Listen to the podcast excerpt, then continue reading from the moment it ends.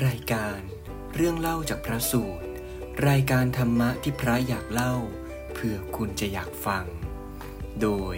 พระวรถธรรมทโร พระมหาธีรพงศ์อุตโม และทิศก่อภพดวงทวีทรัพย์ จะมาร่วมหยิบยกพระสูตรมาสนทนาอย่างเป็นกันเอง ตามแบบฉบับของพระกับทิศ รัชการท่านโมครับ แล้วก็สวัสดีดิจอนนี่ก็ขอเจริญพรญาติโยม อาจจะมีขัดข้องทางสัญญาณเสียงเล็กน้อยอ่าครับ วันนี้ก็ครับเข้าเดือนกันยาแล้วครับ ท่านโมครับกับดิจอนนี่วันนี้เรามีพระสูตรอะไรมาให้กับคุณโยมได้ฟังบ้างครับ วันนี้ก็สืบเนื่องจากอาทิตย์ที่แล้วครับ หรือสองอาทิตย์ที่แล้วที่พูดถึงเรื่องกากาจูปมาสูตรนะครับอ่าคือกากาจูปมาสูตร เราได้พูดคุยมีการเกริ่นถึงเรื่องของการฉันอาหารมื้อเดียว แล้วเราก็มีการเกริ่นถึงพระสูตรพระสูตรหนึ่งที่ชื่อว่าพัทธาลิสูตรครับอ๋อทีนี้ก็คุยไปคุยมา ก็เลยว่าจะคุยกันเรื่องพัทธาลิสูตร เป็นเรื่องสืบเนื่องจากพระสูตรก่อนนะครับใช่แต่ว่าเรื่องนี้ก็อาจจะฟังลองฟังดูครับ มันก็จะเป็นเรื่องเกี่ยวกับพระหน่อยเพราะว่าจะพูดถึงเรื่องการฉันอ๋อมันเป็นเรื่องการฉันอะอ่าจั่วหัวเป็นเรื่องการฉันครับ โอ้แสดงว่าเป็นเรื่องใหญ่เรื่องโตนะฮะเรื่องการฉันพระนี่เขาบอกว่าถ้าเกิดโยมฉะทานข้าวเนี่ยมากันเป็นร้อยนี่ยังไม่เท่ากับพระฉัน เพนเก้ารูปนี่ต้องเอ่อต้องเตรียมงานเตรียมอะไรก็ค่อนข้าง เอ่อประณีตหน่อย อ่าไม่รู้เกี่ยวกับอะไรนะ อ่า อะไรนะฮะคือคารวาสร้อยใช่คนกินข้าว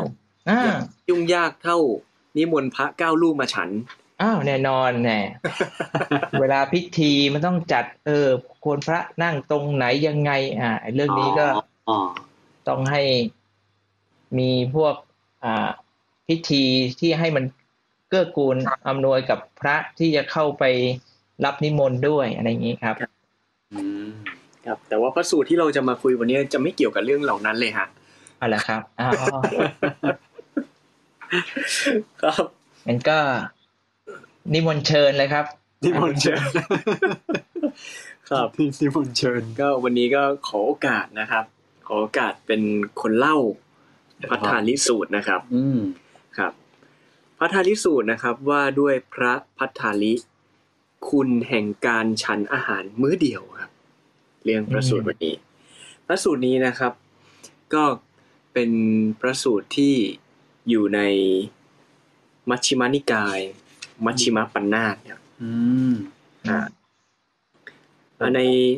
ในพระสูตรหรือว่าพระสุตตปิฎกอ่าพระสุตตันตปิฎกเนี่ยครับ ก็จะมีเหมือนแบบหลาย ๆ นิกาย นะฮะอย่างที่เราเอามาคุยกันบ่อย ก็จะมาจากขุททกะนิกายคาถาธรรมบทนะฮะอืมขุททกะนิกายก็เป็นเป็นส่วนที่แบบเล็กๆ น้อยๆอ่าเอามาพูดนะครับ ส่วนนิกายในพระสุตตันตปิฎกเนี่ยมีหลายอันเลย หลักๆก็จะมีที่เราเห็นกันบ่อยอย่างที่คันิกาย ก็จะเป็นส่วนที่เรียกว่าเป็นพระสูตรยาว คำว่าอ่าทีฆะนี่แปลว่ายาว อ๋อ ตรงตัวเลยครับ เพราะฉะนั้นพระสูตรที่อยู่ในทีฆานิกายส่วนใหญ่ก็จะเป็นพระสูตรที่ยาวๆ ทั้งนั้นเลยอืมอย่างเช่นพวกมหาปรินิพพานสูตรอย่างนี้โอ้โหโอ้โหยาวมากโอ้โหเป็นซีรีส์เลยอย่างนั้นนะพูดกันไม่จบนะเอฮะอนะครับส่วนอันนี้คือมัชฌิมานิกาย มัชฌิมาก็คือ กลางกลางใช่ไหมฮะกยาลาวงแบกบลางยาวแบบกลางกลางกลางกลางๆฮะอ๋อกลางกลางแล้วส่วนในมัชฌิมานิกายเนี่ยข้างในมันก็แบ่งแบ่งเข้าไปอีก อย่างอันเนี้ยก็คือมัชฌิมปัญนาตอืมนะครับคำว่าปัญนาตเนี่ยอ่าวันนั้นคุยกับท่านแบทท่านแบทบอกว่า มันแปลว่าเป็นก้อนใช่ไหมครับ เป็นอ่าเป็นปั้นอ่าถ้าเกิดปั้นอ่าเป็นปั้นปั้นอ่าครับเป็นปั้นในมัชฌิมานิกายมันก็จะแบ่งเป็นอุปริปันนาต อ่าอ่า เป็น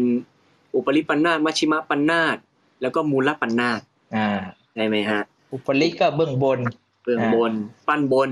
ปั้นบน อ่า ก้อนก้อนบน ส่วนมัชชิมะก็ตรงกลางก้อนกลางอ่ามูลละก็อยู่ข้างล่างสุด อืม ก็คือมีสามปั้นอืมนะครับอืมแบ่งกันนะครับ อันนี้ก็อยู่ในมัชชิมานิกาย มัชชิมปัญนาตครับอ่าอยู่ตรงกลางเลย ตรงกลางเลยพัทธาลิสูตรนะครับ พระสูตรนี้นะครับก็เกิดขึ้นในขณะที่พระพุทธเจ้าทรงประทับอยู่ในพระวิหารที่ชื่อว่าพระเชตวันครับ ในเมืองสาวัตถี ในช่วงเวลานั้นเอง พระพุทธเจ้าท่านได้ทรงตรัสเรียกภิกษุทั้งหลายมาเข้าพบนะก็ก็คงจะเป็นช่วงเวลาที่จะ เหมือนแบบตัดสั่งสอนตัดแสดงธรรมอะไรต่างๆ นานานะครับ แต่ในครั้งนี้ฮะพระพุทธเจ้าท่านก็ได้ตรัสถึงเรื่องของการฉันอาหารมื้อเดียวอย่างที่เราเคยคุยกันในกากาจูปมัสสูตรนะครับอืมว่าการฉันอาหารมื้อเดียวคำว่ามื้อเดียวในที่เนี้ยก็หมายถึงตั้งแต่พระอาทิตย์ขึ้น จนถึงพระอาทิตย์ตรงหัวหรือว่าตอนเที่ยงนี่เอง จะฉันกี่ครั้งก็แล้วแต่เรียกว่ามื้อ มื้อเดียว ทั้งนั้นอืมข้อนี้ก็เหมือนพระองค์ก็ยกมาค่อนข้างแบบเออบ่อยเหมือนกันนะฮะ ถ้าเกิดมาบอกกับพิสุครับคือยกยกมาเรื่องอะไรครับ ฉันมื้อเดียวนี่แหละครับ เออ เหมือนกับท่านบอกว่าเวลาจะเปรียบแบบพิสุว่านอนสอนง่ายส่วนมากก็จะยกเนี่ย เกี่ยวกับ การฉันอาหารมื้อเดียวอะไรเงี้ยฮะครับอ่าทีนี้ท่านพอยกเรื่องการฉันอาหารมื้อเดียวเนี่ย ท่านก็ตรัสอย่างนี้ครับว่า เมื่อเวลาที่พระพุทธองค์เนี่ย ฉันอาหารมื้อเดียว ย่อมรู้สึกว่าสุขภาพเนี่ย มีโรคาพาธน้อย มีความกระปรี้กระเปร่ามีพลานามัยสมบูรณ์อยู่สำราญครับท่านก็ได้ตรัสว่า ตัวท่านเองเนี่ยพอฉันมื้อเดียวแล้วเกิดสภาวะแบบนี้ อยู่ดีมีสุขเกิดความสบายขึ้น ก็เลยเชิญชวนให้ภิกษุทั้งหลายนะฮะแม้เธอทั้งหลายก็จงฉันอาหารมื้อเดียวเถิดอ่าเธอทั้งหลายเมื่อฉันอาหารมื้อเดียวจักรู้สึกว่าสุขภาพมีโรคาพาธน้อย มีความกระปรี้กระเปร่ามีพรานามัยสมบูรณ์อยู่สำราญครับโอ้โหจริงๆนี่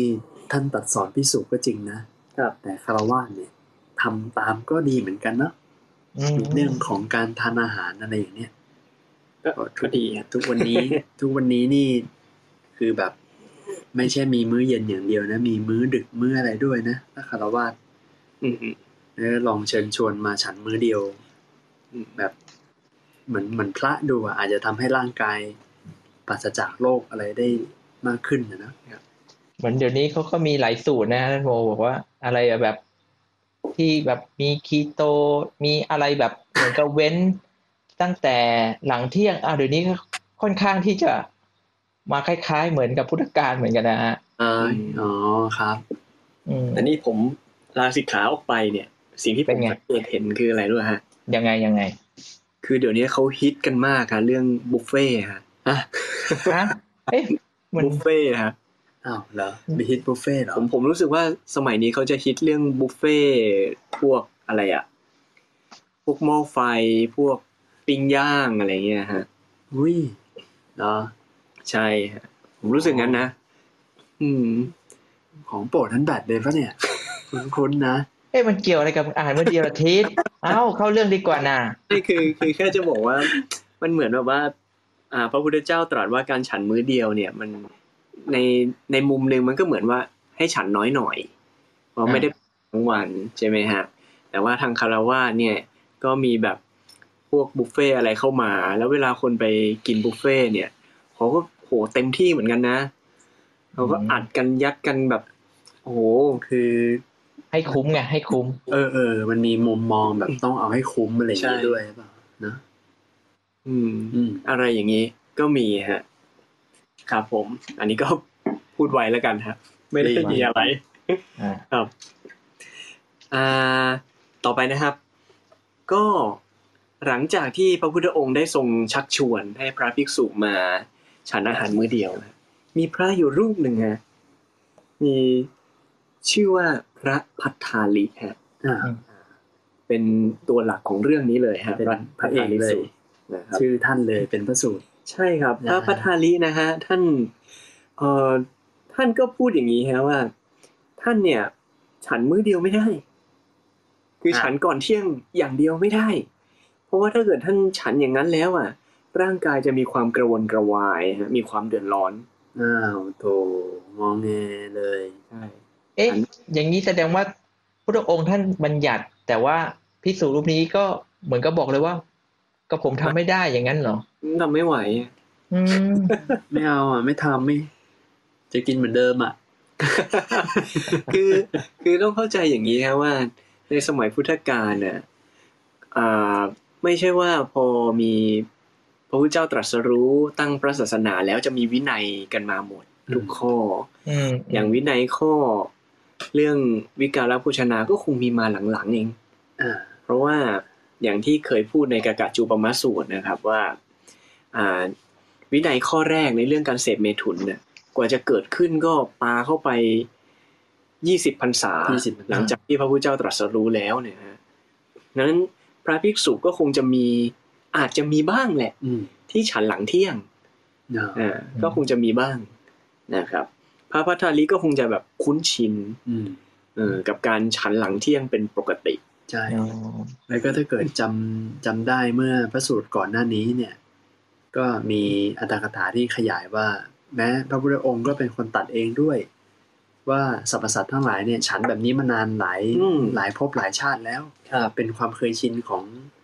สัตว์ทั้งหลายเป็นปกติของมนุษย์ทั้งมนุษย์ทั้งหลายอยู่แล้ว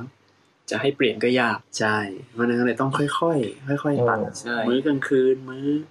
ยิ่งเอา แต่จริงแต่จริงๆนะครับท่านโมแต่ก่อนก่อนผมบวชอะผมก็ยังคิดเลยเฮ้ยพุทธศาสนานี่เรากำลังจะทรมานตัวเองว่าอยู่ๆให้กินแค่ถึงเที่ยงเนี่ยเดี๋ยว คือในความเข้าใจแต่ก่อนผมเป็นคารวาสอะครับเหมือนกับว่า เฮ้ย ที่เราเรียนมามันต้องสามมื้อครับไม่งั้นเนี่ยเดี๋ยวเป็นโรคกระเพาะอะไรเงี้ยอ๋อแต่พอเขาบวชมาจริงเฮ้ยบางทีก็อยู่มื้อเย็นนี่ก็ไม่จำเป็นเลยนะครับอืมอืม ก็อยู่ได้ อยู่ได้เนอะครับผมครับผม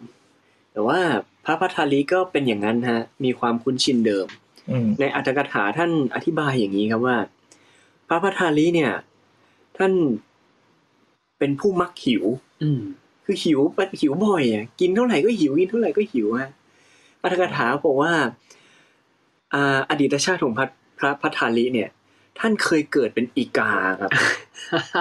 อีกานี่นะ ครับโอ้คือท่านว่าอีกาเนี่ย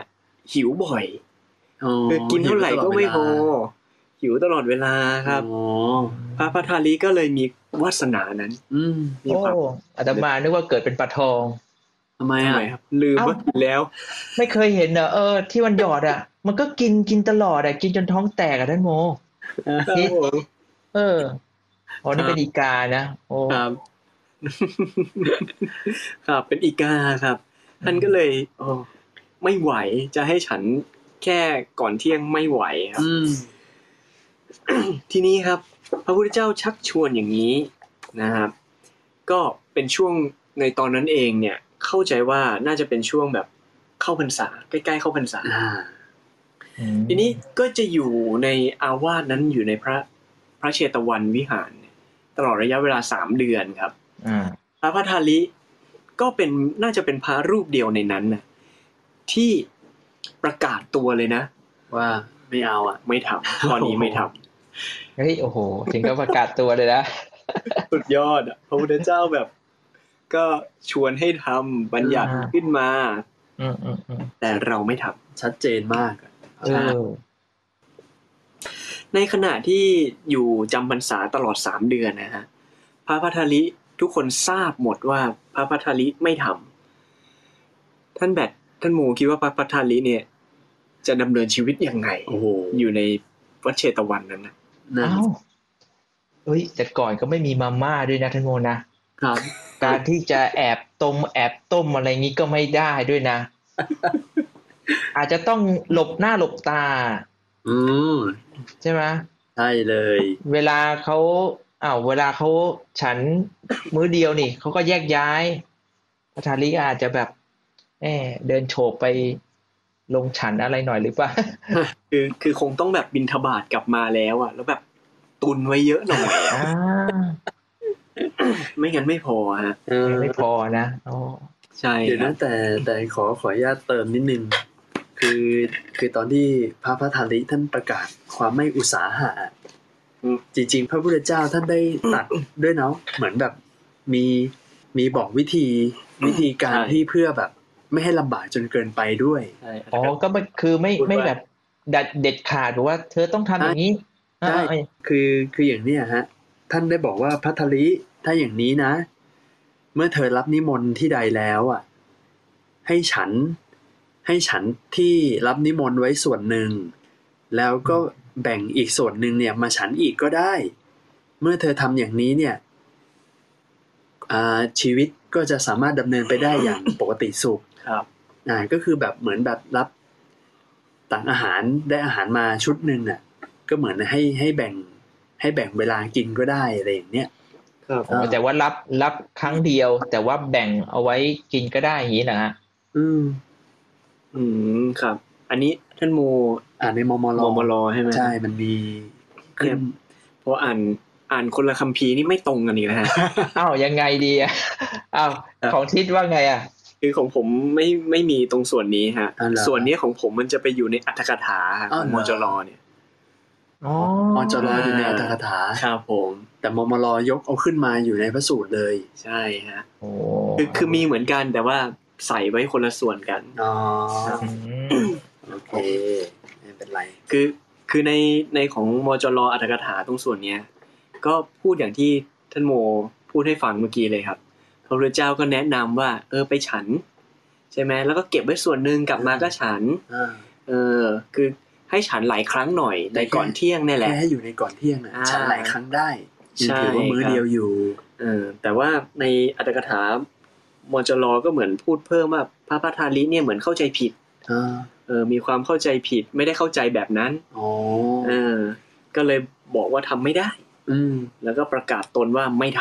ำอืมจริงๆแต่ตัวท่านน่ะท่านยังไม่รู้เลยนะว่าท่านทำได้หรือเปล่าแต่ท่านใช่ชิงประกาศก่อนเลย ครับเออแต่ว่าการที่ท่านพระพัทธาลิท่านอยู่แบบเนี้ยอ่าท่าน ท่านประกาศตนว่าไม่ทำเนี่ย ไม่ได้หมายความว่าท่านไม่มีศรัทธาในพ ระพุทธเจ้านะอ่าไม่มีศรัทธาในพระศาสนานะ ไม่ใช่อย่างนั้นอืมความจริงแล้วนี่ท่านพระทาลิเนี่ย ท่านมีความศรัทธาในพระพุทธศาสนาเลยเลยออกบวชแต่ว่าด้วยความที่ท่านทำไม่ได้จริงๆท่านคิดว่าท่านทำไม่ได้จริง ๆอะอืมท่านเลย เนี่ยแหละประกาศตนว่าไม่ทำขอไม่ทำในเรื่องนี้นะครับ ซึ่งตลอดระยะเวลาที่อยู่สามในเดือนอาวาสสามเดือนเนี่ยโอ้ หลบหน้าหลบโอ้ตาพระพัทธาลีนี่ไม่รู้จะเอาหน้าไปไว้ไหนไม่กล้าที่จะเจอพระพุทธเจ้าฮะ เออ แล้วเวลาแบบสวดมนต์ทำวัดไม่ไม่เจอกันบ้างเลยนะ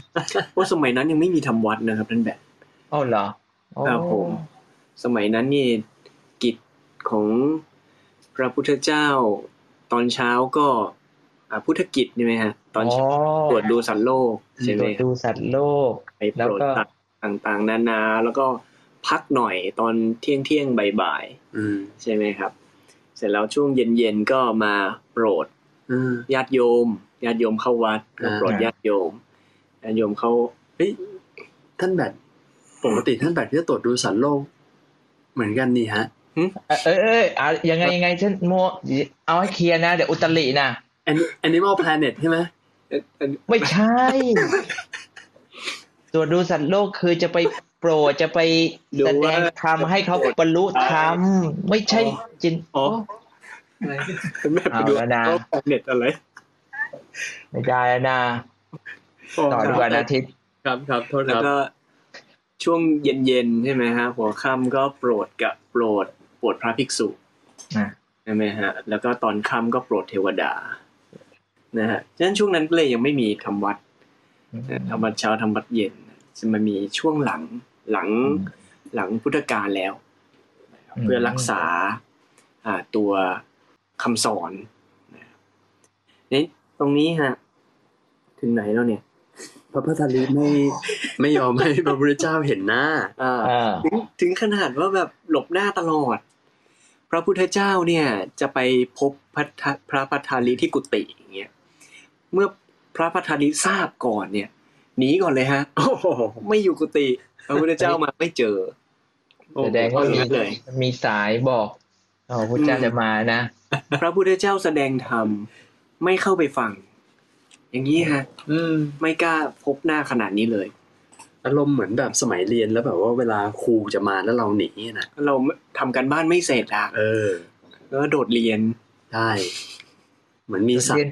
สายเรียนเพราะว่ากินข้าวเย็นเนี่ยนะ ใช่ครับ โอ้โอ้เอาแต่ว่าเรื่องกินข้าวเย็นเนี่ยสำหรับพระแล้วอะถ้าเกิดถามญาติโยมนะผมว่าเป็นเรื่องใหญ่เรื่องโตเหมือนกันนะฮะยังไงอ้าวว่าถ้าเกิดญาติโยมได้รู้ว่าพระฉันข้าวเย็นเนี่ย เออโอศรัทธาตกไปเยอะครับท่านแบบอืมเฮ้ยอืมว่านี่แต่ แต่มันแล้วแต่บางที่บางถิ่นนะจอนนี่บางทินยุคสใช่มัย คือโดยหลักอะ เหมือนที่จอนนี่ว่าแหละ คือถ้าญาติโยมรู้ว่าเฮ้ยพระกินข้าวเย็นหรืออะไรก็แน่นอนส่วนหนึ่งก็อาจจะแบบหมดศรัทธาครับ แต่ได้ข่าวว่าบางภาคในประเทศไทยเนี่ย บางพื้นที่อะเพื่อนพระพิสุด้วยกันเนี่ยแหละ ไปอยู่ต่างจังหวัดอะแล้วก็ชาวบ้านน่ะนิมนต์ฉันอาหารเย็นเลย เป็นธรรมเนียมเขาไปเลยเหรอครับท่านโมใช่ใช่ครับมันกลายเป็นธรรมเนียมของบางถิ่นแล้ว แต่ว่ามันอ่ามัมันเป็นส่วนน้อยนะฮะน้อยใช่ไหมประเทศเออเอาจริงๆเนี่ยเล่าประสบการณ์ให้ฟัง เออ ก็เนี่ยแหละ เอามาจากคนเนี้ยแหละตอนอ้าววันนี้เราไม่บวชอยู่อ่าเรามาเล่าเรื่องทิศดีกว่าอะตอนผมตอนผมบวชอยู่นี่เอาพูดจริง ๆ ผมเคยกินข้าวเย็นนะโอ้โหเคยฉัอ่านข้าวเย็นอ่าอ่าอ่าประมาณสองครั้งอืมครั้งครั้งหนึ่งคือตอนนอนโรงพยาบาลอืมตอนนั้นโดนงูฉกใช่ไหมฮะอืมอันในวัดจะทราบกัน แล้วเข้าโรงพยาบาลแล้วหมอว่าต้องให้ฉันอืมอีกครั้งหนึ่งคือตอนข้ามไปประเทศลาวจากเชียงรายอ่าหลังจากเชียงรายแล้ว มีเพื่อนพระเขาพาข้ามไปฝั่งลาวครับอืมแล้วไปอยู่ในหมู่บ้านในป่าอืมในป่าเลยเป็นเผารื้อฮะหมอเผาลือเผารื้อ ก็อยู่ในป่าเลยแบบเขาก็เก็บของป่ากินกันน่ะ ไม่ได้ทำอะไรอะ ก็ไปอยู่วัดตรงนั้นฮะ แล้วเขาก็ ผมก็งงๆยังไม่ได้รู้เรื่องอะไร ไปกันพระสี่รูปครับ ไปอยู่สองคืน คืนแรกสักทุ่มหนึ่งเขาก็นิมนต์ไปที่บ้าน นิมนต์ไปบ้านโยม พอไปถึงเสร็จปุ๊บเราก็เราก็ไม่ไม่ได้รู้อะไรนะเขาจัดโต๊ะเรียบร้อยเลยนะไปถึงแบบโอ้โหตั้งโต๊ะ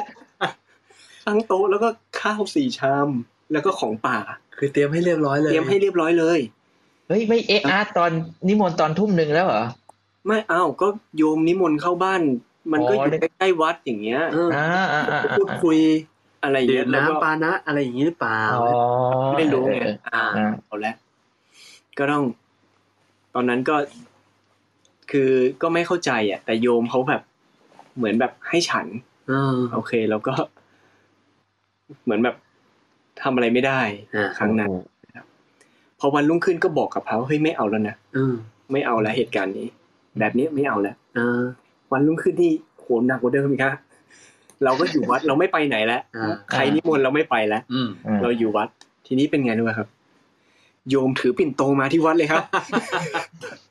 แล้วจัดโต๊ะนะแล้วประเด็นคือโยมเฝ้าตรงนั้นเลยครับโอ้โหไอ้ยาโอ้โห เอาไงล่ะอันนี้ถ้าไม่ฉันนี่มีโกรธอะ นี่มาถึงที่อะ คือแบบเออือมเราก็ เออ ก็เข้าใจละว่าเขาเป็นอย่างนั้นกัน อืมนะครับ เอ๊ะท่านแบทออกพรรษานี้เราไป ไปไปไปเผาเรื่องกันดีไหมฮะอืมเข้าเรื่องดีกว่าท่านโมก็มีก็มีจริง ๆ ว่าบางที่เขาเขาต้องการให้ให้เป็นแบบนั้นอืมแต่ก็ต้องยอมรับว่า ไอ้ตอนนั้นก็คือผิดนะ อืม เออ อืม ก็คืออาบัติอะครับ ก็ต้องก็กลับมาปรงอาบัติที่วัดใช่แล้วเพก็ราะว่าสี่สี่รูปนั้นอาบัติด้วยกัน ใช่ อาบัติด้วยกันปรงไม่ได้ปงไม่ตกอีก อาบัตตัวเดียวกันอีก อ่าอ๋อก็เป็นประสบการณ์นะอ่าอืมที่ไอ้นี้แปลกใหม่ไอ้นี้เขาไม่อยากจะแหกแต่โดนอะไรนะญาติโยมกึ่งกึ่งบังคับ ตกกระไดพลอยกระโจนอะไรครับ อะเออกลับมาดีกว่านะพระทาลิเป็นยังไงบ้างเนี่ยครับชาลีก็ไม่เจอพระพุทธเจ้าเลยครับ ตลอดพรรษาหลบหน้าอย่างหลเดียวบหน้าอย่างเดียวเลย ทีนี้ฮะตอนช่วงออกพรรษานะครับ มันก็ถึงเวลาเรียกว่าเป็นช่วงจีวรการ เป็นช่วงอ๋อที่เขาจะทำจีวรกันแล้วอืมก็ไม่แน่ใจว่าเป็นช่วง ทำกระถินหรือเปล่า น่าจะประมาณนั้นหนึ่งน่านะน่าจะแถวแต่แถเขาวไม่ได้เขาไม่ได้บอกว่ากระถินแต่พฤติพฤติการมันมันเหมือนแบบช่วงกระถินที่ต้องทำผ้าจีวร ซึ่งพระพระในหมู่ก็มาร่วมกันเย็บผ้าฮะพระพัทลีครับ ก็เข้าไปพูดคุยอืมเข้าไปพูดคุย คุยไปคุยมา พระในหมู่ที่กำลังเย็บจีวรอยู่ครับ ท่านก็ประมาณว่าตักเตือนเนี่ยอืม เตือนพระพัทลีอะครับว่าอืมท่านน่ะมีความผิดนะ ที่ไปประกาศ ว่าตัวเองจะไม่ปฏิบัติตามอืมสิ่งที่พระพุทธเจ้าได้ทรงบัญญัติทรงตรัสไว้เออสามเดือนแล้วนะเพิ่งจะมาบอกเดืกัอนนแล้วนะอืมเออเนี่ย ถ้าเกิดท่านยังปล่อยไว้อย่างเงี้ย ในอนาคตน่าจะมีความยุ่งยากความลำบากเกิดขึ้นแก่ตัวท่านแน่อ่าๆเอาจริง ๆ ทุกทุกวันนี้ผมก็ว่าก็ลำบากแล้วอ่าธรรมะก็ไม่ได้ฟังอืมจะไปเจอหน้าสัตบุรุษอย่างพระพุทธเจ้าที่เป็นกัลยาณมิตรที่แบบสูงสุดแล้วอะเออก็ทำไม่ได้ เกิดความละอายเกิดความรู้สึกผิดอะไรเงี้ยอืม อืมนะครับ พระพัทลีก็ได้ฟังคำตักเตือนนั้น ท่านก็เป็นผู้ที่มีความว่าง่ายอยู่ครับเออ ท่านก็ยอม ยอมที่จะไปเรียกว่าขอขมาลาโทษกับพระพุทธเจ้าครับ ในวันนั้นเองครับ พระพัทธาลิเนี่ยรับคำของคำเตือนของภิกษุทั้งหลาย แล้วก็ไปเข้าเฝ้าพระพุทธเจ้าครับ เข้าไปถึงก็คือไปกราบไหว้ไปทำอ่าสามีจิกรรม แก่พระพุทธเจ้า ก็ทูลกับพระพุทธเจ้าอย่างนี้ครับว่าข้าแต่พระองค์ผู้เจริญ โทษได้ครอบงำข้าพระองค์ ผู้เป็นคนโง่ เป็นคนหลง เป็นคนไม่ฉลาดเอออ่าผู้ประกาศความไม่สามารถในการรักษาสิกขาบทที่พระพุทธเจ้าทรงบัญญัติไว้นะครับ ซึ่งภิกษุสงฆ์ทั้งหลายได้สมาทานศึกษากันอยู่นะครับขอให้พระพุทธองค์เนี่ยอ่าได้ทรงรับรู้โทษนี้ของตัวข้าพเจ้าอ่าเพื่อที่ข้าพเจ้าจะสำรวมระวังในการต่อไปอ๋อ โอ้โห อันนี้เหมือนกับปงอาบัติกับพุทธเจ้าอะหรือว่างั้นเนี่ย เออ เนี่ยสำนวนแบบไอ้นี่เลยอะ เออ เราจะสำรวมระวังต่อไปอะ อ๋อ สำนวนเดียวกับการปรงอาบัติเลยนะท่านแบนครับ อืม ครับ จะพูดอะไรต่อไหมครับ กับการปรงอาบัติอ๋อ ก็เสริมได้เสริมได้ก็จริง ๆ อยากอยากเสริมนิดนึงว่าของพระสงฆ์เราเนี่ย เราไม่ได้ เวลาทำข้อสิกขาบทหรือว่าพวกวินัยอะไรที่ผิดเนี่ย เราจะไม่มีการแบบไปบังคับ ให้เขายอมสารภาพนะหรืออะไรเนี่ย ต้องเกิดจากใจของเขาเองที่ว่าตัวเขาเนี่ยทำผิด แล้วเขาก็จะสำนึกผิด แล้วการที่การแสดงอาบัติเนี่ยหรือการถ้าเกิดตามภาษาพระเรียกว่าปรงอาบัติเนี่ยก็คือการ บอกว่าสิ่งที่เราผิดอะผิดอะไร แล้วก็ขอให้ท่านได้รับทราบไว้ แล้วเดี๋ยวกระผมเนี่ยจะสำรวมระวัง แต่จะไม่ใช่เป็นการล้างบาปนะ ที่ผิดนะาไอตัวสิ่งที่ผิดเนี่ยก็ก็ก็มันก็เป็นกรรมอยู่แล้วแหละ แต่ว่าส่วนอ่าอนาคตต่อไปเนี่ย เราจะต้องสำรวมระวังเราจะไม่ให้เกิดข้อผิดพลาดอย่างนั้นอีก เป็นลักษณะแสดงเจตนาที่อยากจะทำเองอะฮะอันนี้อืมเป็นข้อที่เหมือนกับ ผมว่าศาสนาพุทธเนี่ย เป็นศาสนาที่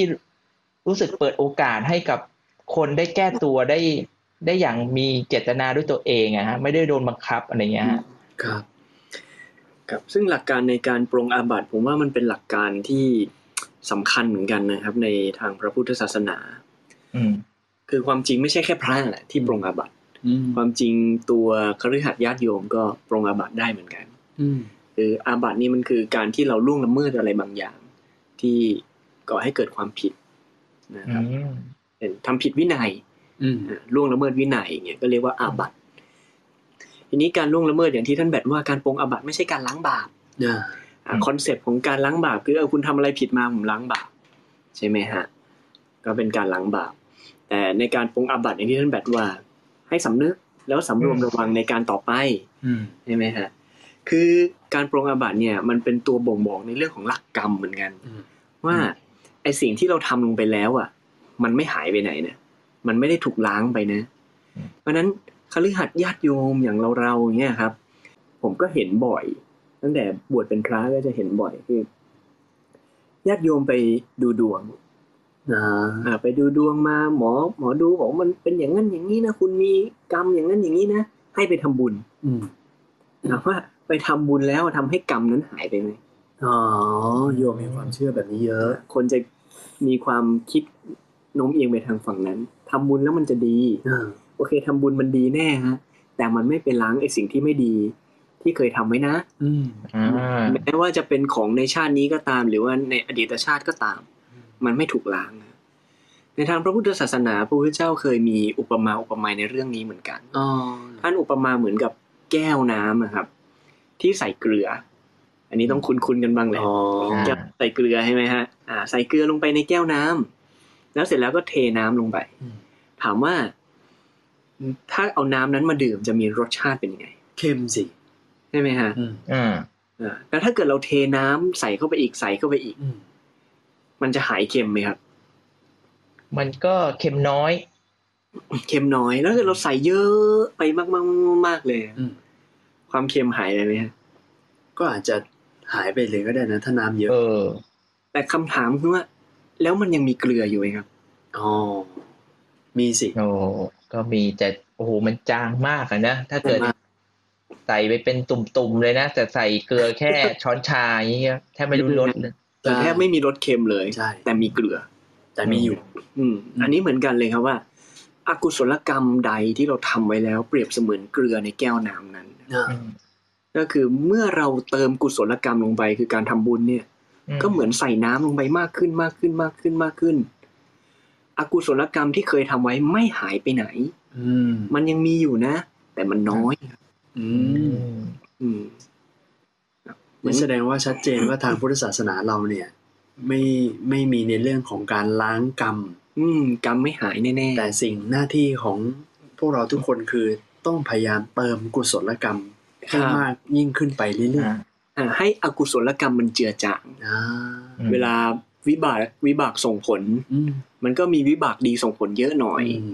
เราก็อาจจะรู้สึกว่าอืมไม่มีอกุไม่มีอกุศลวิบากอ่าอ่าเพราะมันเจือจางไปแล้วเอออะไรอย่างเงี้ยแล้วก็อีกอย่างหนึ่งเนี่ย คือมันก็จะไปเชื่อมโยงกับเรื่องเรื่องแบบจิตสุดท้ายก่อนตายเหมือนกันนะอืมที่ญาติโยมครับที่ถ้าศึกษาธรรมะเนี่ยจะกลัวเรื่องนี้กันเยอะครับที่แบบว่าจะทำยังไงจิตสุดท้ายก่อนตายถึงจะไปสู่สุคติ ก็เนี่ยแหละ วิธีเดียวกันคือ เอาละกรรมไม่ดีที่เราทำมาเนี่ย ก็ถือว่าเป็นบทเรียนไป แต่สิ่งที่เราจะต้องเติมเข้าไปก็คือกุศลครับเติม คุณงามความดีเข้าไปบ่อยอืมๆแล้วเดี๋ยว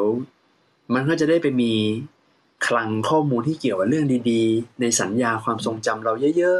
ๆนะมันก็จะได้ไปคัดเลือกเอาเรื่องราวดี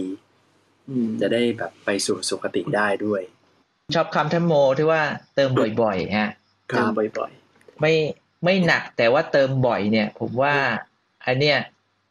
ยากนะฮะกับคนที่นานๆทำทีทำเยอะครับๆ อะไรเงี้ย แต่กับคนที่ทำมันทุกวันอะครับทำวันละนิดวันหน่อยแต่เติมเรื่อยๆเติมบ่อยๆ เนี่ย โอ้อันนี้เรียกว่าคนเนี้ยมีความเพียรมากครับๆก็คือเหมือนพุทธพจน์เลย อะ สุภาษิตใช่ไหมคุณคุณว่ามีใช่ต้องมา ต้องมา อาปูรติทีโลปุญญสัตอ่าว์โถกัง โถกังปิอาจินนังอ่า ทีละชนสร้างความดีทีละน้อย ทีละน้อย ก็ย่อมเต็มเปี่ยมไปด้วยความดี ครับผมก็ขอเจริญพรสุภาษิตชอบจะมีใครคุณคุณว่ามันมีสุภาษิตอีกอันหนึ่งป่ะที่แบบว่า บุคคลพึงทำบุญปุญญเจเออเออเออเออแต่จำไม่ได้เจปุริโสกยิลากยิลาเทนังปุนับปุนังอ่าอ่าตัมหิฉันทังคยิราถะสุขโขปุญญสะอุจจโยโอ้โห นี่ขนาดลาสิกขาไปหลายเรือนแล้วเนี่ยยังจำแม่นขนาดนี้เลยอ่าแน่นอนแปลว่า แปลว่าอะไรนะเอ้าหากหากบุคคลอ้าวจะกระทำบุญแล้วไซร้เนี่ย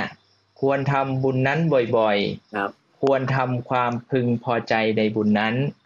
เพราะการสั่งสมบุญย่อมทำให้เกิดสุข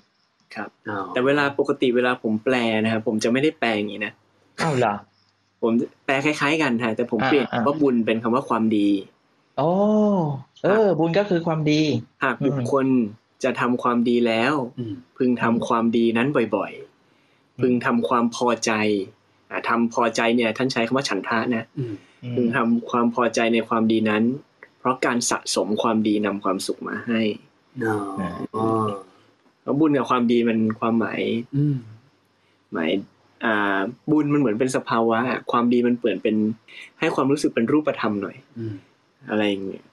อืมเรื่องนี้ก็น่าคิดนะ เพราะว่าเป็นคำคำพระพุทธพจน์ท่านชัดเลยว่าทำความดีบ่อยครับอืมๆไม่ได้บอกให้ทำความดีมากใช่ๆคือบ่อยก็ๆให้ทำให้เป็นมากๆแหละให้ทำนี่เก็บคือคือบางคนไปเข้าใจว่าโอ้ยเวลาจะทำบุญเนี่ยนะ คือถ้าปกติเนี่ยไม่ค่อยทำความดีครับแต่พอเวลาถึง พอถึงเวลาทำความดีปุ๊บก็แบบโอ้ก้อนใหญ่เลยอย่างเช่นสมมุติว่า บริจาคทานแบบ เยอะๆเป็นก้อนเยอะๆเลยจำนวนเงินเยอะๆแต่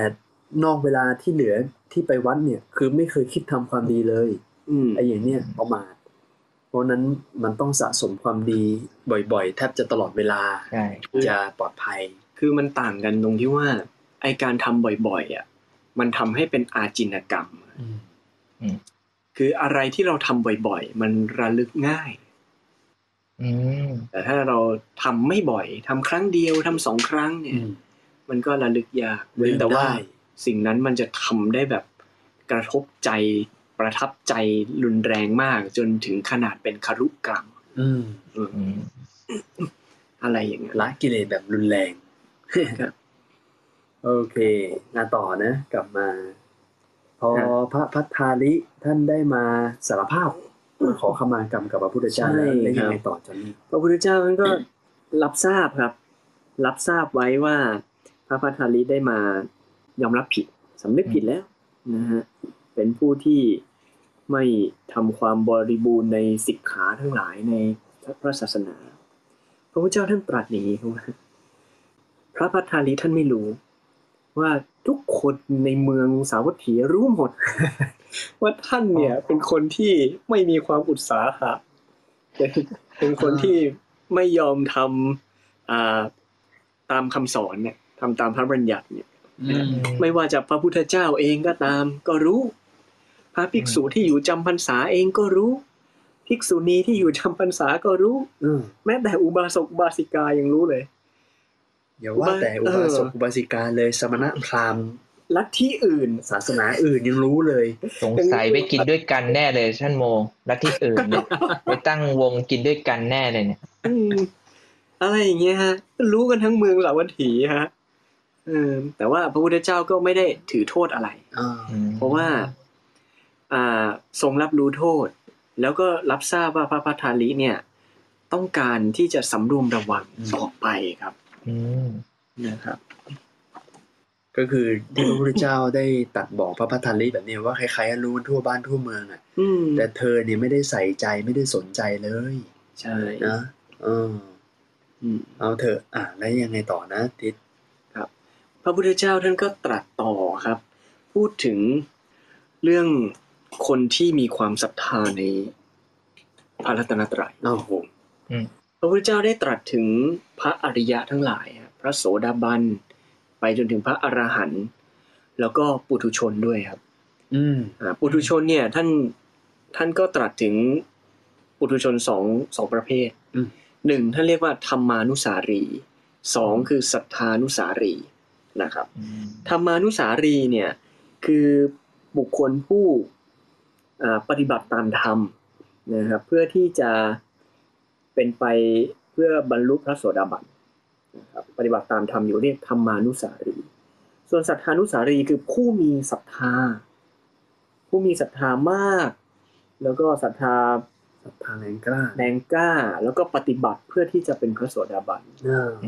อะก็เรียกศรัทธานุสารีนะครับบุคคลสองจำพวกนี้ เวลาปุถุชนที่เป็นศรัทธานุสารีเนี่ยบรรลุธรรมเนี่ย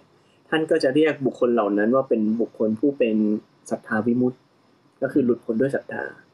ส่วนธรรมานุสารีเวลาหลุดพ้นไปแล้วก็เรียกว่าทิฏฐิปัตตะอ่าก็หลุดหลุดพ้นด้วยธรรมอะไรเงี้ยมีความเข้าใจดีเข้าใจถูกต้อง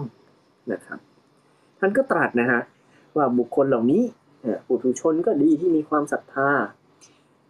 แรงกล้าอย่างเงี้ยไปยันพระอรหันต์เนี่ย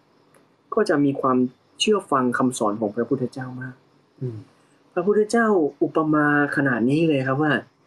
แม้ว่าพระพุทธเจ้าเนี่ยจะบอกให้พากันก้าวไปในในลมอะโคลในนหลุมโคลในนโคลนอ๋อตกในหลุมอ๋อโคลนฮะโคลนครับตมหล่มภิกษุเหล่านั้นบุคคลเหล่านั้นก็พร้อมที่จะ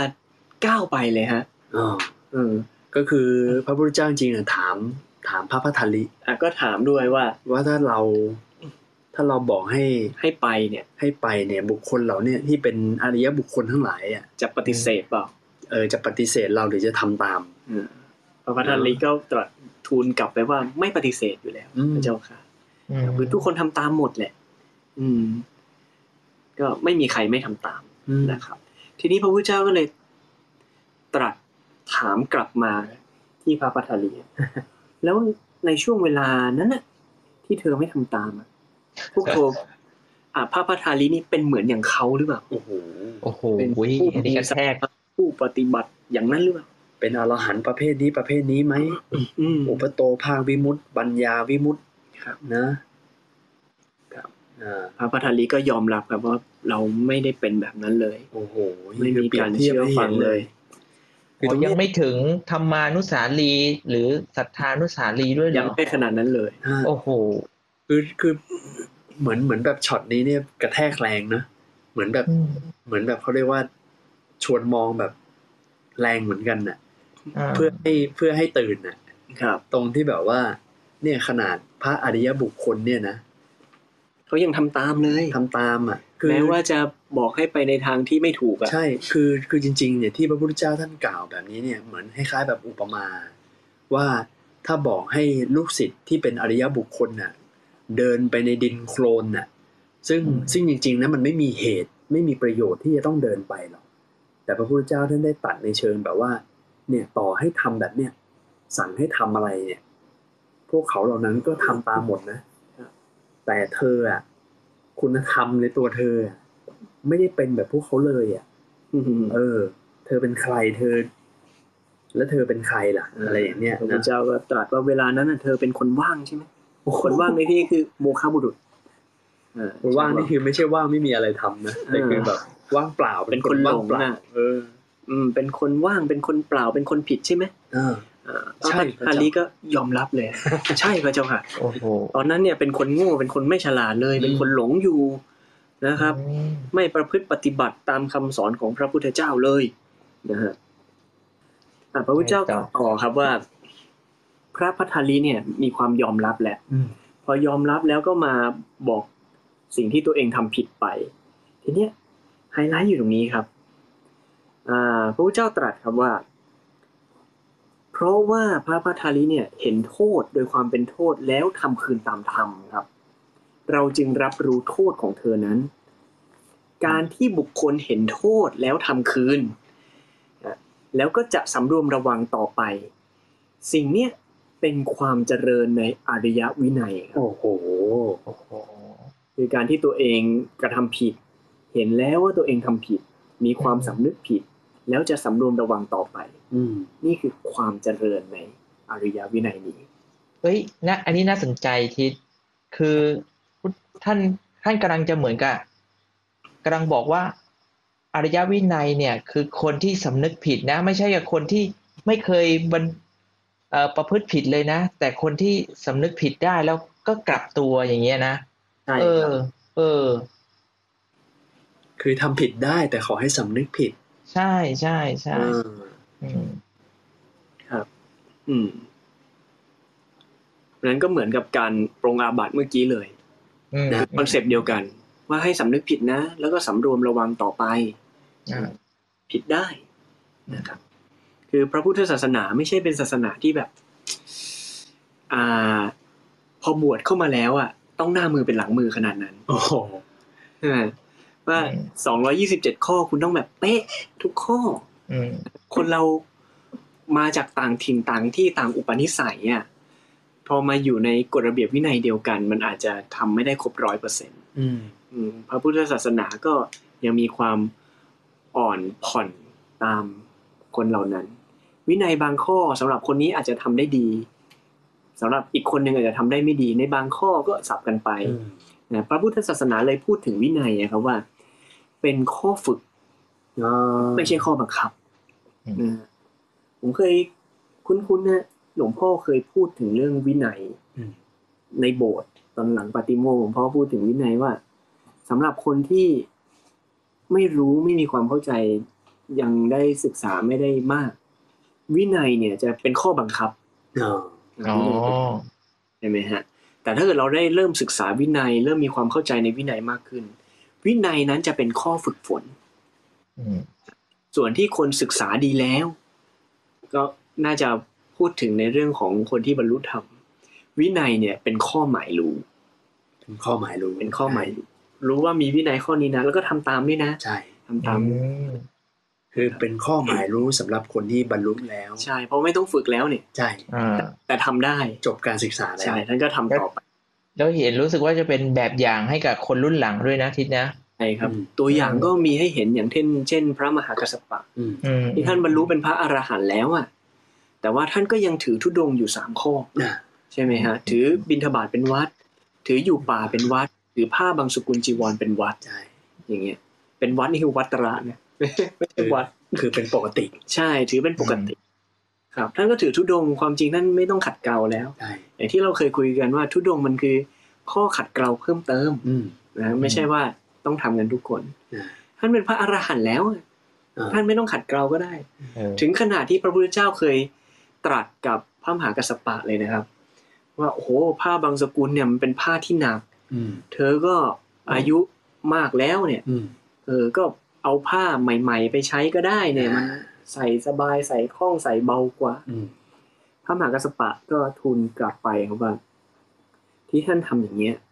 คือเป็นไปเพื่ออนุเคราะห์ชนรุ่นหลังโอ้โหโอ้โหคือทำเป็นแบบอย่างให้เห็นอืมอืมอืมนี่แหละฮะเผื่อพระที่บวชมาในภายหลังที่ต้องการฝึกศึกษาใช่ก็จะได้เห็นเป็นแบบอย่าง ใช่เอคอรับ เนี่ยแหละครับ คือนี่แบบรักษาธรรมเลยนะครับ นี่คือผมการรักษาธรรมจริงอืมๆทั้งที่ตัวเองก็ไม่จะไม่ต้องทำก็ได้เพราะหลุดพ้นบรรลุแล้วใช่ครับแต่รักษาตัวธรรมไว้เพื่อเพื่อระยะยาวของพระศาสนาครับผมอืมที่จอนนี่พูดประเด็นนี้เนี่ยก็น่าสนใจมากเลย เพราะว่าในระหว่างที่ฟังก็นึกถึงประสบการณ์ไปด้วยว่า เออ พอเราเป็นพระแล้วเนี่ยทิศคือบางทีเวลาเราได้สนทนาพูดคุยกับญาติโยมอะนะ คือมันจะมีลักษณะอย่างหนึ่งที่ญาติโยมเนี่ย ชอบคิดไปว่า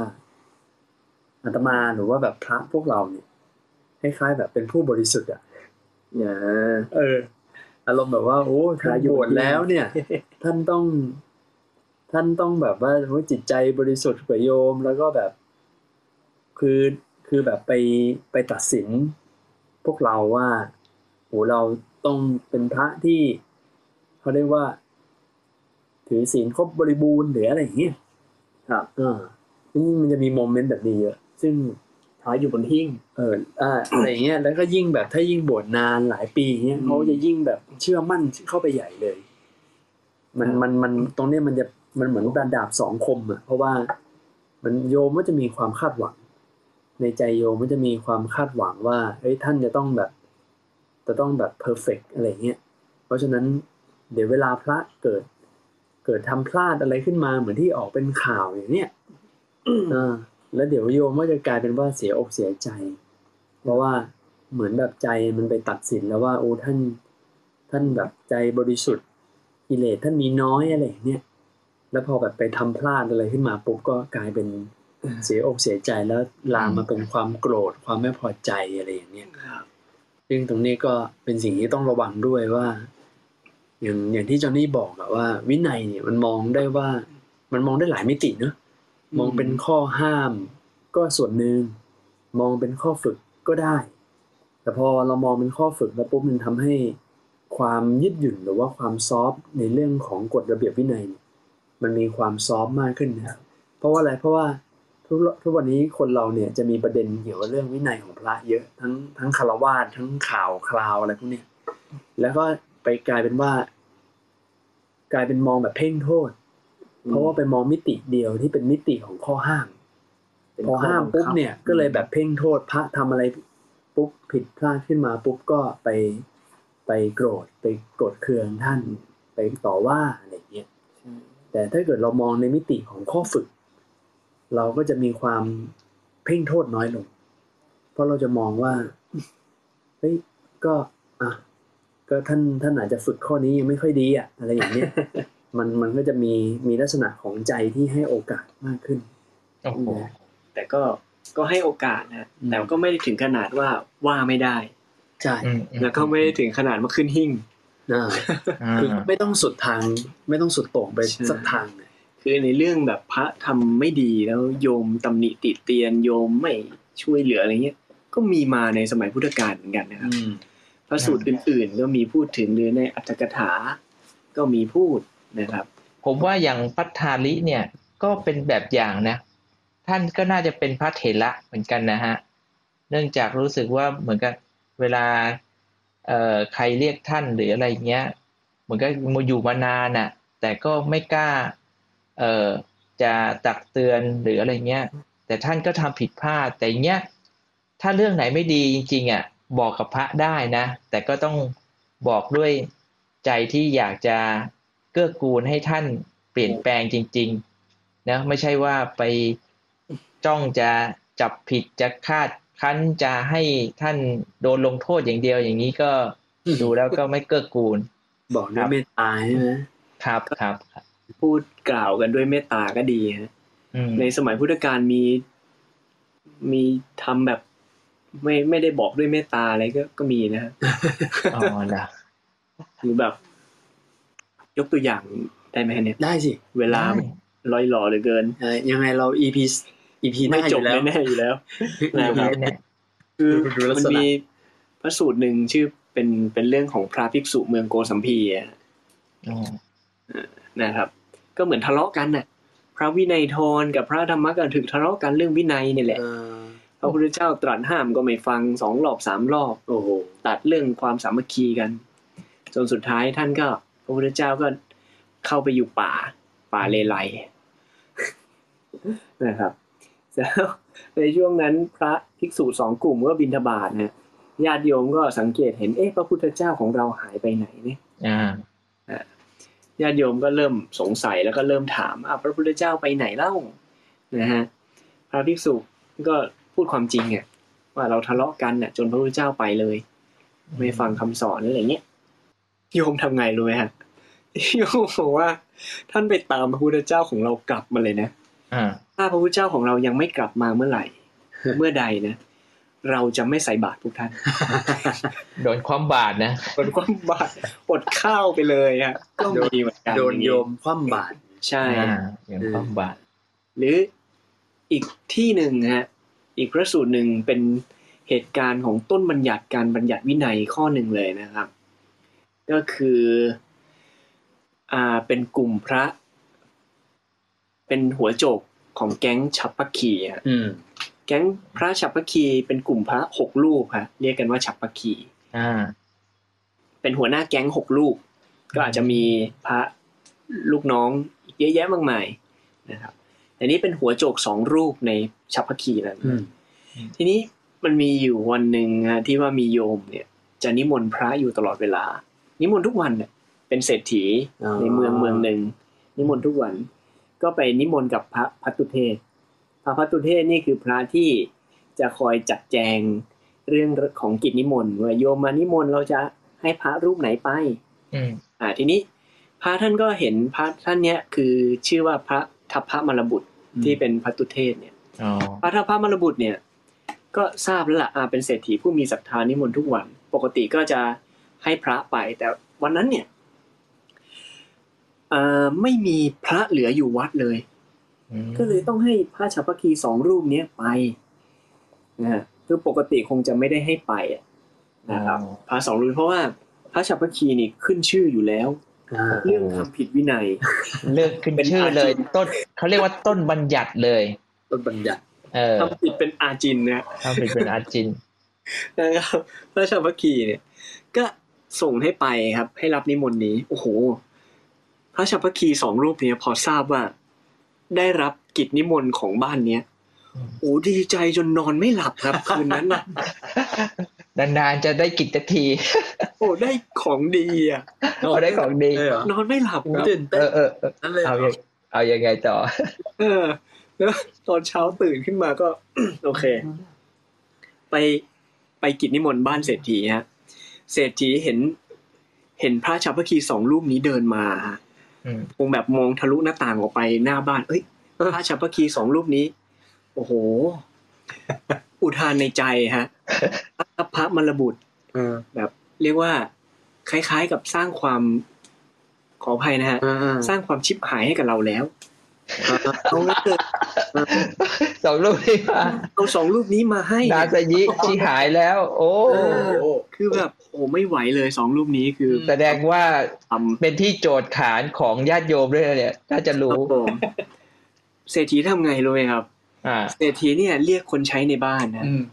บอกว่าไปปูเสือไว้หน้าบ้านรอเลย ปูเสือรอนะแล้วนิมนต์อ่าท่านนั้นก่อนอืมให้ท่านนั่งตรงนั้น พระชาวพคีก็อ่านนั่งรอหน้าบ้านนะอืมไม่เข้าบ้านโอ้โหอ่าเสร็จแล้วเศรษฐีก็ให้เตรียมพวกข้าวต้มกับน้ำผักอะไรไปถวาย คือในสมัยนั้นคือเป็นของไม่ดีเออถูกไหมฮะโอ้น้ำผักน้ำผักดองอะไรอย่างเงี้ยเหรอแต่พระชาวพคีสองรูปอะเออก็ไม่ได้คิดอะไรเออก็คิดว่าอ๋อออเดิร์ฟ อ๋ออ๋อออเดิร์ฟออเดิร์ฟหน้าบ้านเดี๋ยวอ่าค่อยเข้าไปในบ้าน อันนี้แค่เรียกว่าต้อนรับออเดิร์ฟอ่าก็คิดอย่างนั้นน่ะเสร็จแล้วก็รอไปพอฉันเสร็จก็รอไปรอไปรอไป โอ้เอ๊ะ ไม่นิมนต์ให้เข้าไปสักทีโอ้กินแต่น้ำผักนะนี่ร้องตั้งแต่เมื่อคืนแล้วนะ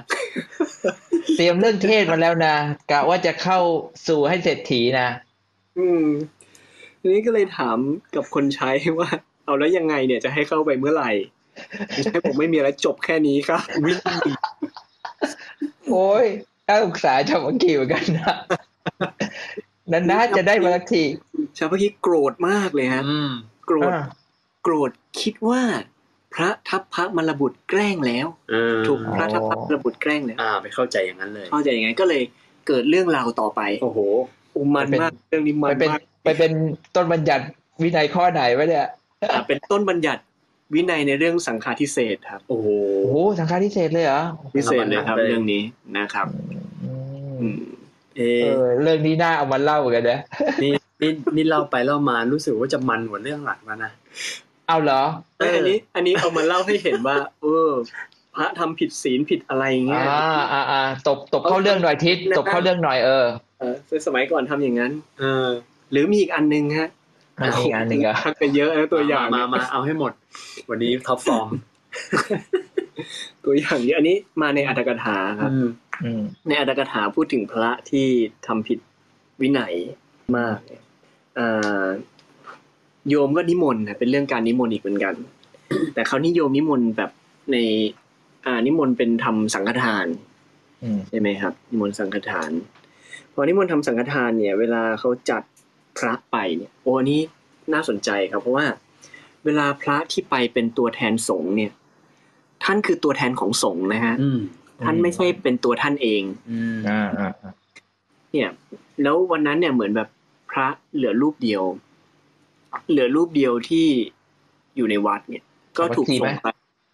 อันนี้ไม่ใช่ฮะอันนี้เป็นเรื่องในอัตถกถาแล้วจะเป็นเรื่องราว น่าจะเป็นช่วงหลังพุทธกาลไปแล้วครับอืมอ่าพระรูปนี้ก็ไปครับเป็นพระทุศีลอ่าโยมที่นิมนต์ไปเนี่ย พอเจอพระรูปนี้เนี่ย ท่านต้อนรับอย่างดีนะครับ เออใจท่านระลึกว่านี่คือตัวแทนสงฆ์อืมท่านมาในนามสงฆ์ท่านต้อนรับอย่างดีเลยอืมโอ้ต้อนรับ แต่ท่านนั้นนี่เป็นพระทุศีลเป็นพระทุศีลนะครับอืมอืมจะต้อนรับอย่างดี เพราะท่านมาในฐานะสงฆ์ อ่าอ่าท่านก็ต้อนรับอย่างดีเสร็จพระก็กลับไปนะครับ พระเนี่ยพอกลับไปเสร็จแล้วเนี่ย ท่านก็เหมือนแบบขาดสิ่งของถ้าจำไม่ผิดจะขาดจอบอ่าเหมือนตอนนั้นแบบต้องการจะทำอะไรสักอย่างน่ะก็เลยคิดว่าเออเมื่อเช้าเนี่ยไปรับนิมนต์บ้านเนี้ยโอ้เขาต้อนรับอย่างดีเลย โอ้โหปลื้มปลื้มไปขอยืมของหน่อยดีกว่า ก็คงจะให้ ท่านก็ไปครับอืมไปเลย ไปถึงก็บอกโยมเนี่ยต้องการของสิ่งนี้สิ่งนี้ เออขอยืมหน่อยได้ไหมโยม โยมทำไงเลยครับโยมเอาเท้าเขี่ยให้อือหืออืมเอาเท้าเขี่ยให้เลยครับ เอาเท้าเขี่ยเขี่ยจอบให้อ่าโอ้โห ยังไงอะ ตอนเช้าอีกแบบนึงเออแล้วก็มีคนยังมาถามทำไมตอนเช้ายังเคารพรบนอบอย่างดีอืมทำไมตอนบ่ายมาถึง ทำกริยาแบบนี้เออเออโยมก็บอกว่าตอนเช้าท่านมาในฐานะตัวแทนสงฆ์อืมเรามีความเคารพ มีความยำเกรงในสงฆ์อืมแต่ในตอนบ่ายที่ท่านมาท่านมาในฐานะตัวท่านเองอืมเราส่วนตัวไม่ได้ให้ความยำเกรงในท่านโอ้โหเพราะเราไม่มีความศรัทธาในท่านท่านพระทุศีลพระทุศีลโยมรู้ครับผมรู้นะ อันนี้ก็เป็นตัวอย่างที่ว่าเออโยมเขาทำยังไงสมัยก่อน แรงนะ แรงเหมือนกันแรงนะคือโยมก็ชัดเจนอะเออครับเพราะฉะนั้นสมัยก่อนเขาก็ไม่ได้เอาพระไว้บนหิ้งนะครับ เอออืมเขาพิจารณาเนาะครับจะคว่ำบาตรก็ได้ จะเขี่ยของด้วยเท้าก็ได้ หรือจะให้แค่น้ำผักดองก็ได้นะ เออ ถ้าเกิดตัวเองเนี่ยทำเหมือนกับว่า ข้อฝึกหัดอะไรก็ไม่ดี สภาวะธรรมอะไรก็ไม่มี แต่ถ้าอยู่อืม แต่ถ้าจะให้ดีก็ เรียกว่าคุยกันด้วยเมตตาก็ดีที่สุดนะอืมก็ดีวางใจให้เป็นเมตตาให้ได้ แล้วก็แก้ไขปัญหาอืมให้ดีแต่จะมามองมองอีกแง่หนึ่งนะ อย่างเคสสุดท้ายอะที่เขาเคารพสงฆ์เนี่ย อันเนี้ยถือว่าเป็น อุบาสกหรือวาสิกาที่ดีนะ คือแม้กระทั่งท่านทำตัวไม่ดีอะ แต่อย่าลืมนะว่า ในสงฆ์เนี่ยมันก็มีทั้งพระดีไม่ดีใช่ไหมแต่ถ้าเกิดเราไปตัดสินว่า โอ้ตัวแทนสงฆ์คนนี้ไม่ดีเนี่ย แต่ลาบที่จะได้จากหมู่ใหญ่เนี่ย พระที่ดีๆ เนี่ยที่ไม่ได้ออกมามารับกิจบ้างที่ยังต้องไปวิปัสสนาจะเป็นไปศึกษาเล่าเรียนเนี่ย ท่านก็พลอย เหมือนกับขาดแคลนปัจจัยสี่ไปด้วยอ่าถ้าเกิดเป็นอุบาสกอุบาสิกาที่ดีเนี่ยก็ต้องมีใจว่าให้แก่สงฆ์เนี่ย ก็ต้องให้อย่างดีนะอ่าแต่ส่วนเอ่อความศรัทธาในตัวท่านถ้าเกิดเป็นเฉพาะกิจเนี่ยก็แล้วแต่บุคคลเลย อันเนี้ยก็ประมาณนั้นครับอ้าวพอดีเลยหมดเวลาพอดี ในที่สุดหมเวลา พาดิสูตรก็ต้องต่อ EP หน้าครับท่านแบดโอ้โหนะนี่จริงๆนี่ผมกะว่าจะมาฟังเรื่องเกี่ยวกับเรื่องวินัยเลยนะเนี่ย แต่ก็ได้หัวหัวๆแล้วนะว่าเอได้อได้แล้วเนาะก็ วันนี้ก็ถือว่าแบบได้ข้อคิดที่แบบหลากหลายมาเสริมเติมอะก็ดีเหมือนกันนะสนุกดีเหมือนกัน ที่จริงเรื่องนี้วินัยด้วย เรื่องนี้พูดเรื่องการฉันมื้อเดียวอืมพระทาลีสูตรความจริงน่าจะคุยเรื่องต้นบัญญัติวินัยฉันมื้อเดียวเหมือนกันนะฮะท่านหน่อยไหมทิศไว้คราวหน้าเดี๋ยวไว้คราวหน้าไว้คราวหน้าเอาไว้ข้างหน้าดีกว่านะต้นต้นโอ้ต้นบัญญัติไว้คราวหน้าครับเอาไว้คราวหน้าดีกว่าไปอ่าพูดต้นบัญญัติเรื่องอื่นแต่ไม่พูดเรื่องนี้เออโอเค ก็ในเรื่องนี้เนี่ยก็มาถึงตอนที่ ถึงตอนที่อ่าพ ระพัทธลิมาขอขมากับพระพุทธเจ้า แล้วพระพุทธเจ้าท่านก็ชวนมองสะกิดนะฮะแล้วก็แล้วก็ได้กล่าวตอนท้ายที่จอห์นนี่ได้เล่าไปถึงตรงที่แบบว่า ก็คือถ้าพระได้ยอมรับความผิดสำนึกผิดทำคืนตามธรรมแล้วเนี่ยนี่ถึงความสำรวมต่อไปนี่เป็นความเจริญในอริยวินัยครับนะก็มาหยุดอยู่ที่ตรงนี้ แล้วพระพุทธเจ้าก็ยังมีต่อ แต่จะ สอนอะไรต่อก็เดี๋ยวขอโอกาสว่าเอาไว้เป็น EP หน้าด้วยกันครับผมนะเพราะเดี๋ยวก็จะมีเนื้อหาอีกค่อนข้างจะมีเนื้อหาเยอะพอสมควรอืมครับก็เอาไว้คราวหน้าดีกว่าโอ้เราเนื้อหานี่เกรินไว้นิดนึงฮะโอ้โหอันนี้อะเปิดหัวไว้หน่อย คือเป็นคำถามที่พัทธาลิท่านถามฮะอืมว่าอะไรที่เป็นเหตุให้ อ่าสมัยก่อนอืมวินัยน้อยอืม แต่พระอรหันต์มีมาก แต่พอเวลาผ่านไปวินัยมีมาก พระอรหันต์มีน้อยฮะโอ้มีคำถามนี้ด้วยคำถามแบบเออน่าสนใจ นี่ไม่ใช่แค่พุทธกาลนะ เดี๋ยวนี้ก็ต้องต้องถามนะบอกว่าทำไมกฎระเบียบอะไรมันเยอะแยะ แต่ทำไมคนบรรลุธรรมนี่น้อยจังเลย ครับ อืม ต้องไปฟังเป็นครั้งหน้า ครับผม นะ โอเคครับงั้นก็ประมาณนี้นะที่จอนนี่ท่านแบนผมครับ ครับ ก็อ่าก็ขอโมทนาญาติโยมแล้วก็โมทนาท่านแบดและที่จอนนี่ด้วย ที่วันนี้ได้มาเล่าให้พวกเราฟังแล้วก็ครับนมัสการครูบาอาจารย์ที่อยู่ในห้องขับเฮาส์ทุกท่านด้วยนะครับ ที่ได้ให้ความสนใจเข้ามาฟังกันยังไงก็ค่ำคืนนี้ก็จบแต่เพียงเท่านี้ก่อนแล้วเดี๋ยวคราวหน้าเรามาต่อ พัทธาลิสูตร ครับ ครั้งที่สองในอืมวันพฤหัสหน้าเวลาเดิมสองทุ่มนะสำหรับวันนี้ก็ขอจบรายการแต่เพียงเท่านี้ขอให้ทุกท่านได้กลับมาอยู่กับเสียงะระฆังหนึ่งเสียงะระฆังด้วยกัน